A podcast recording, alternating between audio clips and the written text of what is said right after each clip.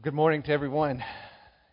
It's uh, been a full morning, and uh, I ask your permission, if I could. My tendency, like I think for all of us this time of year, is we get caught up in the hustle and bustle, the rush, the busyness, and that's even true for me on a morning like this. I look and I think, God, we had a lot of stuff going on. I feel pressed for time. I need to rush through and get done so that everybody gets out of here on time, and I'm all anxious. and so I'm just going to ask your permission to not rush. We're just going to go through this together because it's too good uh, to rush through. Let me ask you this to begin with. How many of you have a nativity scene in your home during Christmas? Got several people. We have one out in the foyer, and uh, pretty commonplace in homes in America. Let me ask you this: uh, whether you have one or not, you probably did you already put it up there? That's cheating. Okay because I want to ask you, and you can see this now, but uh, what are some of the figures that you typically see in a manger, uh, in a uh, nativity scene? Just tell me out loud. We've got a baby Jesus. What else? Mary, Joseph, wise men. How many of them? I don't know why. We just made that part up, but there's three there.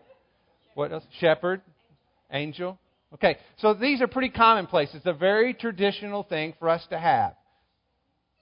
But I want us to take some time this morning to consider the story of these, this scene. Who are these people?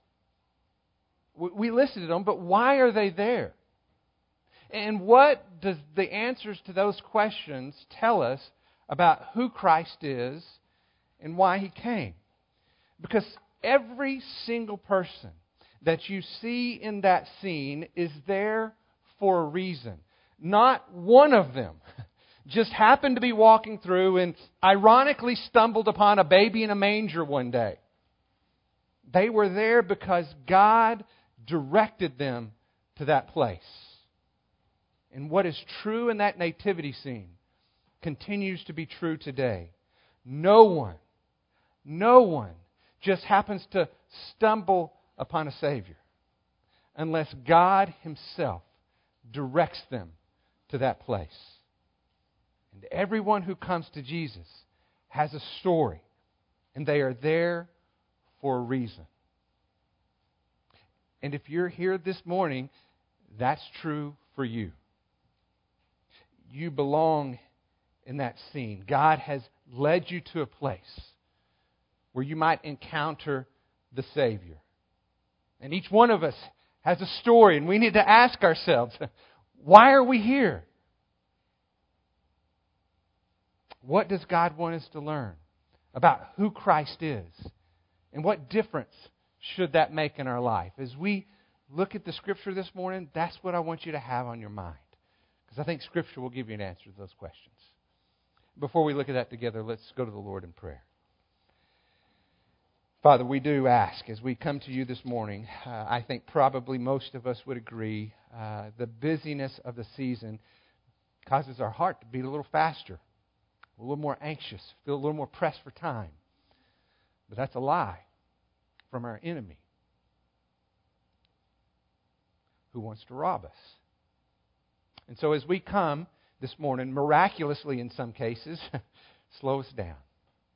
Gives us a sense of peace in our heart, clarity in our minds so that we can see the truth that you've revealed that we should not miss. We pray this in your name. Amen. If you would, turn to Luke chapter 2. We're going to begin in Luke's count uh, of the birth narrative, and I want to, to begin there in chapter 2, verse 1. So if you would, let's look at that together. If you'll begin reading with me in Luke chapter 2, verse 1.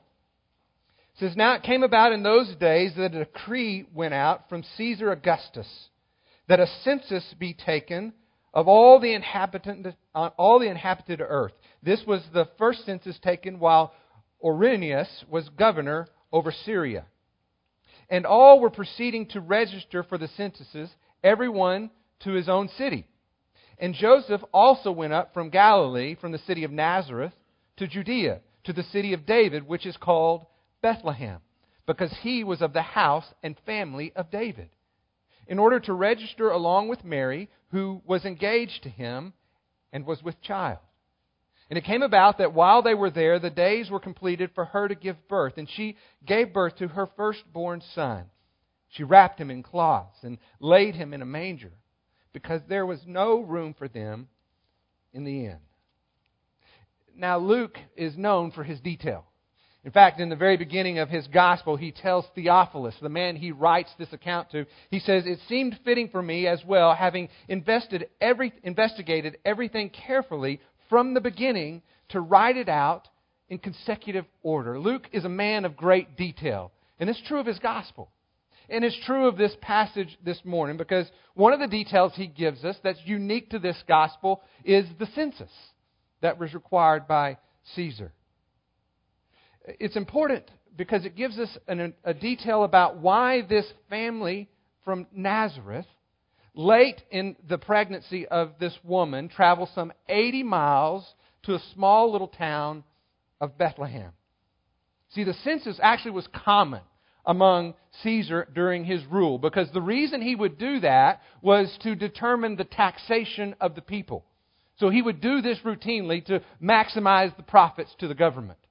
And when Caesar made a decree like this, it was not something that was considered to be optional. You complied, regardless of your circumstances, which is why Joseph and Mary traveled to Bethlehem. You see, Joseph was required to go to Bethlehem because this was his ancestral home. Joseph was a descendant of David. And King David was born in Bethlehem. Now, as you might expect in a situation like this, there were a lot of people traveling to go back to that ancestral home. And so there was a lot of traffic and a lot of things happening as people were making their way, and probably not a lot of places to stay. And in Luke's account, we learn, in fact, that when Joseph and Mary get to Bethlehem, they find that there is no more room in the inn. Now, in our minds, as Western culture, when we hear that, we think of a hotel. And Joseph walks up to the attendant. The attendant says, Hey, Joe, I'm so sorry. All the rooms are full, but there's a stable out back if you're interested. Now, that's an interesting perspective from what we see, but that's not likely what took place. You see, although there were commercial inns in places like Bethlehem, they were not the places that the Jewish community would necessarily go. They were reserved for the Gentiles. You'll remember from a couple of weeks ago when Jason told us the story of the Good Samaritan. He spoke about the inn, that commercial inn where he took that man that he found on the road and took him to that place where he could stay. It was called an inn. But the word that Luke uses in that account is a Greek word that says pandocheion. It means literally where strangers stay, a place for strangers. Now, Luke is the one who records that parable of the Good Samaritan. And he also gives this account here of the birth narrative and uses the word in, but in the original language, it's a completely different Greek word. It's the word kataluma, which literally means guest chamber. Now, this is a word that would be typically used to describe the, the guest home in a traditional Jewish home. And this actually makes more sense. And here's why. See, the ancient Jewish culture was very hospitable to its own. So if you were Jewish and you were traveling into a Jewish town, you would not go to a commercial inn to stay for the night. You would go into one of the homes of the family who lives in that city. And so, what Luke is likely telling us is that all the guest rooms in the homes of this city were taken up because of the census that was being required. Now, Jesus could have been born in a stable out back behind someone's home, but this is not likely either. The reason is, is only the wealthy had a stable out back behind their home. More traditionally, the typical Jewish home had two rooms. One was kind of on the ground floor, it was the main living area. And then another section of the house, whether on the second floor or an extension of that, would have been sleeping quarters, which usually included a, a guest room. In that first floor room, to one side was kind of a sunken area, and there would have been logs put up as a partition. And typically, for these Jewish families, what they would do is they all had animals. It was a very agrarian society. And so at night, instead of leaving those animals outside, they would actually bring them in to that first floor of their house back behind that partitioned area, inside that main room of their home. That was very common in the Jewish home. And so when Luke tells us that there was no more room in those guest chambers, what he's likely indicating is that Mary and Joseph would have been found in the main room of one of those homes. So if you can imagine sitting in the living room of your home back in the first century Jewish culture, there you are watching TV, and across the room on the other side are the animals staring at you, right? of course, they didn't have TV back then, but the animals probably would have stared at you. What they would have been doing is on the other side of that fence area where they were kept, there were feeding troughs. Any guess what those were called? Mangers. That's where they fed the animals. And so that's very likely where you would have found Mary and Joseph. And yes, the manger would have been filled with hay, and it would have been a good place for that newborn baby Jesus. It would have been a very humble scene. And one of the few places that you would have been able to see the shepherds find welcome. If you would, look at uh, verse 8 of our passage. Luke, Luke chapter 2, verse 8. In that same region, there were some shepherds staying out in the fields and keeping watch over the flock by night. And an angel of the Lord suddenly stood before them, and the glory of the Lord shone around them. And they were terribly frightened. And the angel said to them, Do not be afraid.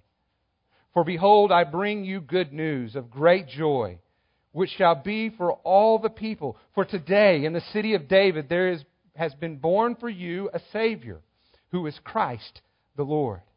And this will be a sign for you. You will find a baby wrapped in cloths and lying in a manger. And suddenly there appeared the, in, with the angel a multitude of heavenly hosts, praising God and saying, Glory to God in the highest, and on earth peace among men with whom he is pleased.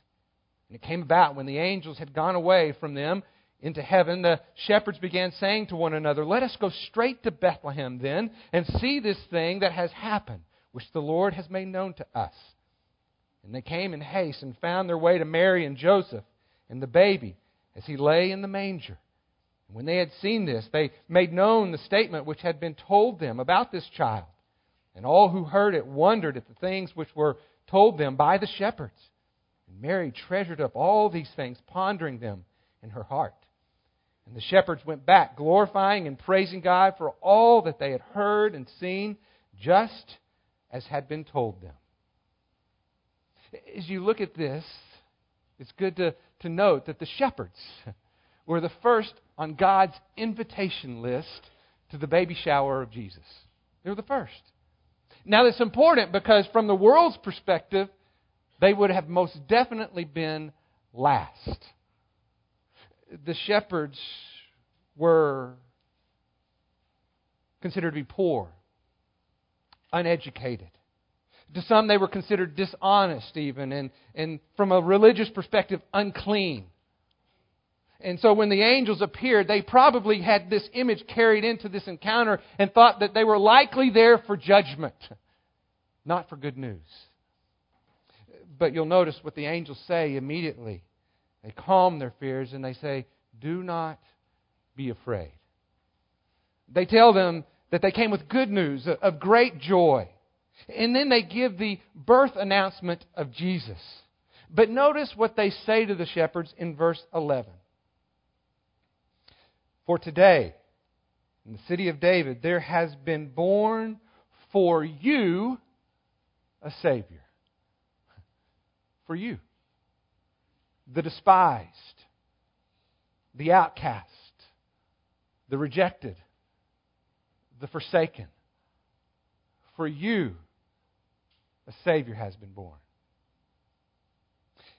Then they go on to, to give more details that would have increasingly put the shepherds at ease. They describe a baby wrapped in swaddling clothes, which would have been typical for a peasant family when a child was born, a, a family like a shepherd's family. And not only that, this child, they said, would be found in a manger, a feeding trough for animals. The Savior would not be found in, in a mansion or a palace where these shepherds would not be welcome. He would be found in a humble home, much like their own. Jesus came for shepherds. They were the first on the list the lowly, the outcasts, the rejected. Now, granted, they were Jews, but from a Jewish perspective, they were definitely on the list of the least of these. But Jesus was a lot like them. You may remember in Philippians when Paul gives his account of Jesus, he says that he empties himself. That literally means he made himself nothing so that those who felt like they had nothing to offer would still be willing to come. People like the shepherds. A Savior for those who have been rejected by society and yet could find grace and forgiveness in the eyes of God. Maybe that's your story as well. Maybe you're like the shepherds who've been given a label as someone who is unclean. Perhaps you're defined by your past mistakes and you're considered to be unworthy, undeserving to be in the presence of a king.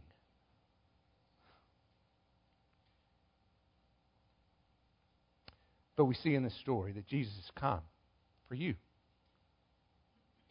God revealed himself first to the shepherds in order to make it clear that his love has extended to the least of these. Notice how Luke describes their response in verses 16 and 17. He says they came in haste, they, they came at once, and made known to everyone what they had been told. And then in verse 20, after seeing everything just as the angels described, they went back glorifying and praising God for all that they had heard and seen, just as the angels had told them.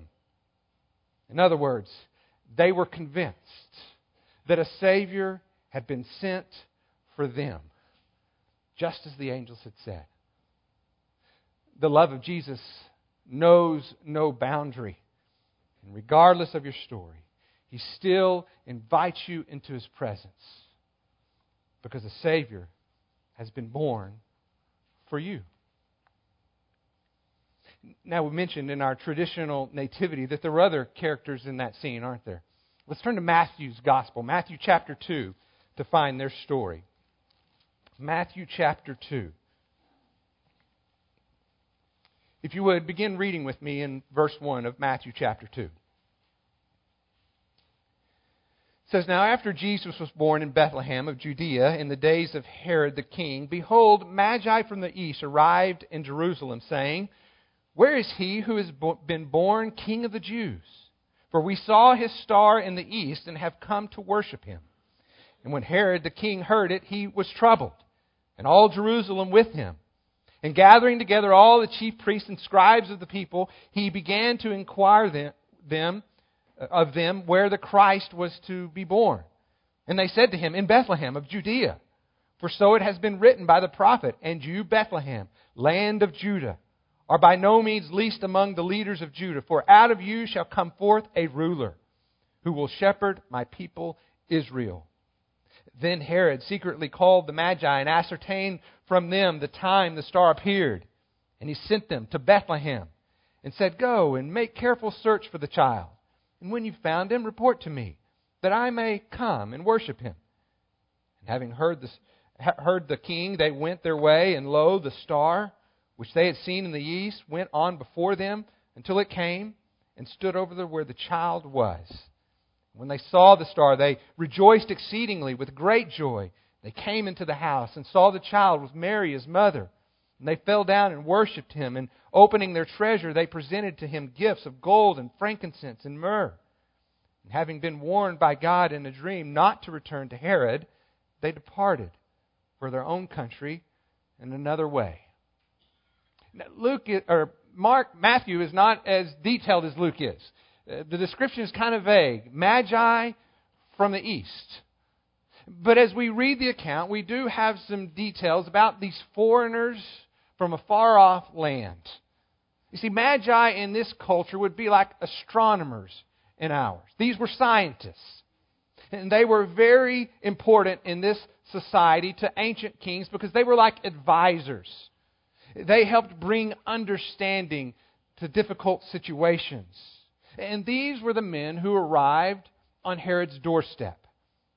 And their inquiry is interesting, isn't it? Look at verse 2 again. It says, Where is he who has been born king of the Jews? For we saw his star in the east and have come to worship him. Now, if you think about it, if these men are from the east and they saw a star that was in the east, then why did they go west? Right? Well, it's interesting. If you look at the uh, Hebrew of the word east, it's a very common word that's used in that language, and it's intended to describe something that's rising. So, very possible what they're describing is a star that they saw rising. And that makes sense for these astronomers, these scientists, whose job is to recognize abnormalities and then to somehow describe the reason for their existence. Right? And whether they gained that information from the Hebrew Scripture or whether they came up with that idea on their own, they determined that it was a sign of a new king. And so, very logically, they go to the place, the country over which they saw the star residing, to the capital city, to the home of the present king, Herod. And they ask him, Where can we find this child born king of the Jews? We have some gifts to offer him. This obviously would catch Herod off guard because there is no such child in his home. It's actually kind of humorous if you can imagine this scene, okay? They go up and they ring the doorbell. Herod comes to the door. Can I help you? He probably sees more than three. There's likely an entourage. These are people from a foreign land. They're carrying expensive gifts. They're in dangerous territory. There are likely a lot of people there. So they ask Herod about this child, assuming that since he's the king, it would be in his home. You can imagine kind of shutting the door, Herod shutting the door and saying, Hold on just one second. He goes over to his advisors and says, Are you guys not telling me something? These guys are asking about a newborn baby who will be king, and I don't have any idea what they're talking about. You've got to give me some information here.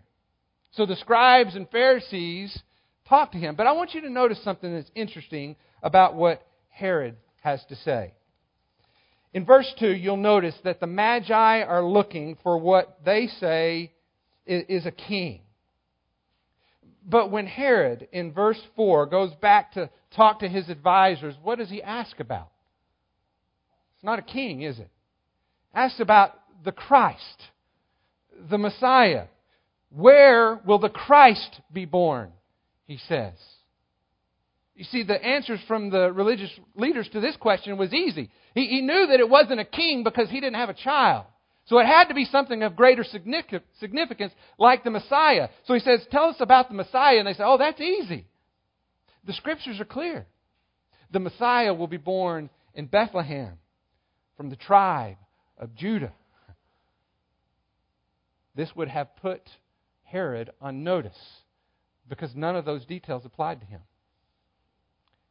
He didn't come from the, the, the lineage of Jacob at all. He's a descendant from Esau. And, and he had no child. So there was no connection between him and the Messiah in the least. So Herod tries to use those visitors to his advantage, to get them as spies, essentially, to go find out information, not so that he could worship him, but so that he could kill him. He was a threat to his rule, and his intent was to eliminate that Messiah. And so the Magi make their way to Bethlehem. And on their way, Matthew says that the star appears before them once again. And I don't know, maybe it was a star, but I wonder at this point if what they didn't see might have been an angel. Because the only way that they're going to find Jesus is if God directs them specifically to the place where he can be found in that home among many, in that city among many. And so they go, and they find in that home, just as the angels had promised, that baby born in the lineage of David. And they offer him the gifts of a king gold and frankincense and myrrh. Isn't it interesting when you think about that nativity scene that the very first visitors were shepherds. the outcasts, the rejected of their own people. And now, Jesus is visited by Gentiles, those who are outside the covenant promise of God's people altogether. At least they were until now. Because they, like us, were those who were outside of those covenant promises of Israel. If you want to, turn to Ephesians chapter 2. Ephesians chapter 2.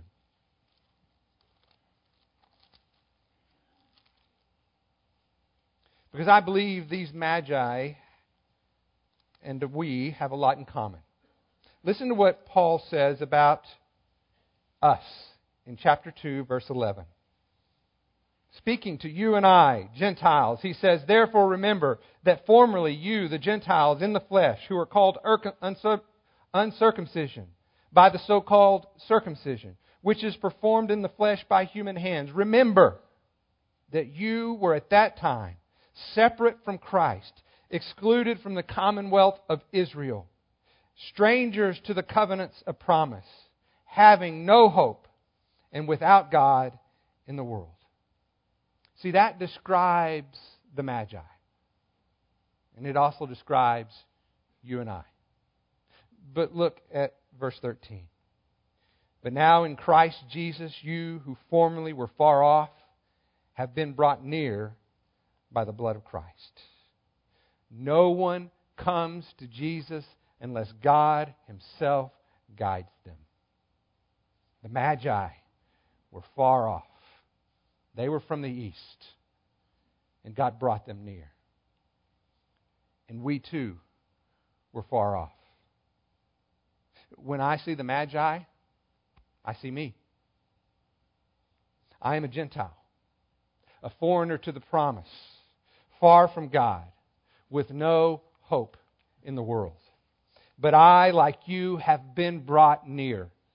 The grace of God has shown me the way to find forgiveness in a Savior who was sent for me.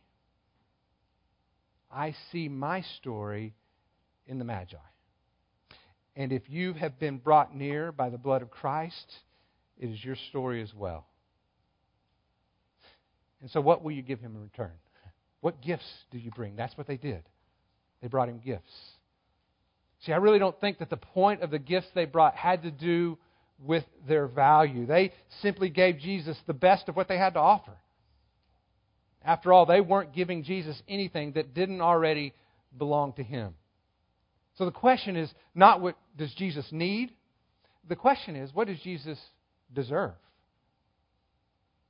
Because they, like us, have only one response to that question He deserves our worship, our ador- adoration. Those are the gifts that we bring. Because I think the greatest gift we can give Him is, is ultimately our trust, our willingness to bow before Him who we believe to be good and right and true. And to know that He's actually the one who brought the gift for me, right? The gift of eternal life, that gift that I do not possess on my own. Only when I trust in Him can I give to Him what He truly deserves my worship. It's the idea of what Paul says to the Romans when he tells us when we come to Jesus, we should present to Him our life. Everything we say and do as a living and holy sacrifice. That is our spiritual act of what? Worship. That's our worship. Embracing and believing in what God has done for you is the most important gift you have to offer. Giving yourself to God is that gift that He deserves. Because He's given you the gift of His Son. Jesus Christ. As we close up this morning, we've talked about the characters that we typically see in that nativity scene. But I want us to finish up by considering uh, those that are absent, some that we don't see. Because I think it's curious, and you probably agree, that those who knew most about the coming of the Messiah were the ones who were least interested in his arrival. Isn't that intriguing? If you'll notice in this scene, you see no religious leaders, no scribes, no Pharisees, no priests. None of those people are gathered around the manger. In fact, the ones who told Herod, think about this, the ones who told Herod where that child would be born in the city of Bethlehem cared not enough to go check it out for themselves. The most well informed were the most indifferent to the news. And here's why I believe that's the case.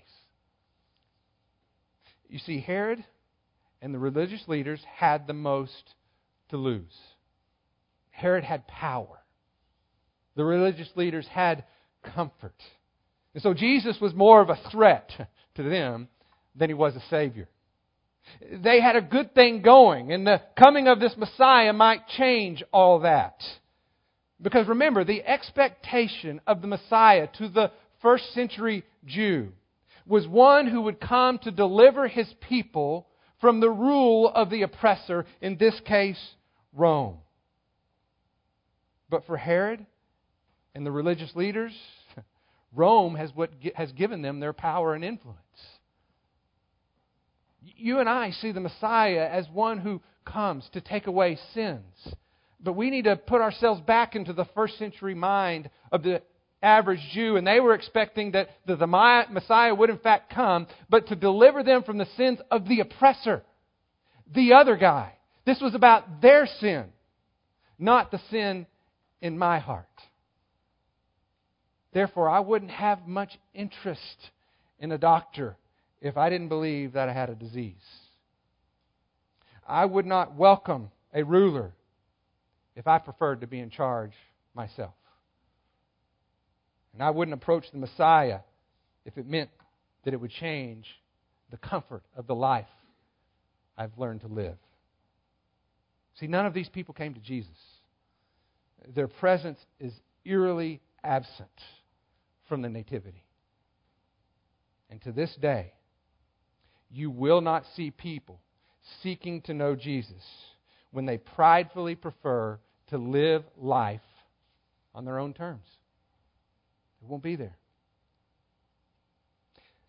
So let me encourage you to take, take some time this Christmas and to consider the details of the, of the Nativity when you see this scene, whether it's in your home or when you walk outside the lobby, or some people have them in the front yards during the season, they're all around us. And every time you see that, let me encourage you to stop and to pause and to look into that scene. And I want you to look and see if you're there. Everyone who comes to Jesus has a story, and that includes you. Jesus made himself nothing. So, so that those who feel like they have nothing to offer are still willing to come. Jesus isn't impressed with our gifts. He deserves only our worship, our adoration, our very life as a sacrifice of praise. Those who seek him will find him. Those who find him will worship him. Look at the scene and see if you're there. Thank you, Jesus, for drawing near to us and guiding us to the place where we might find you. And in finding you, be received with grace and forgiveness through faith in the life that you lived, the death that you died, a life that we couldn't live, a death that we should have died. What a gift you have given us. For we find eternal life only through faith in you. Father, help us during this Christmas season. Every time we see that scene of all those people gathered around to adore you, that we might see ourselves and to know that we don't get there unless you guide us. because of your grace and great love, which knows no boundary.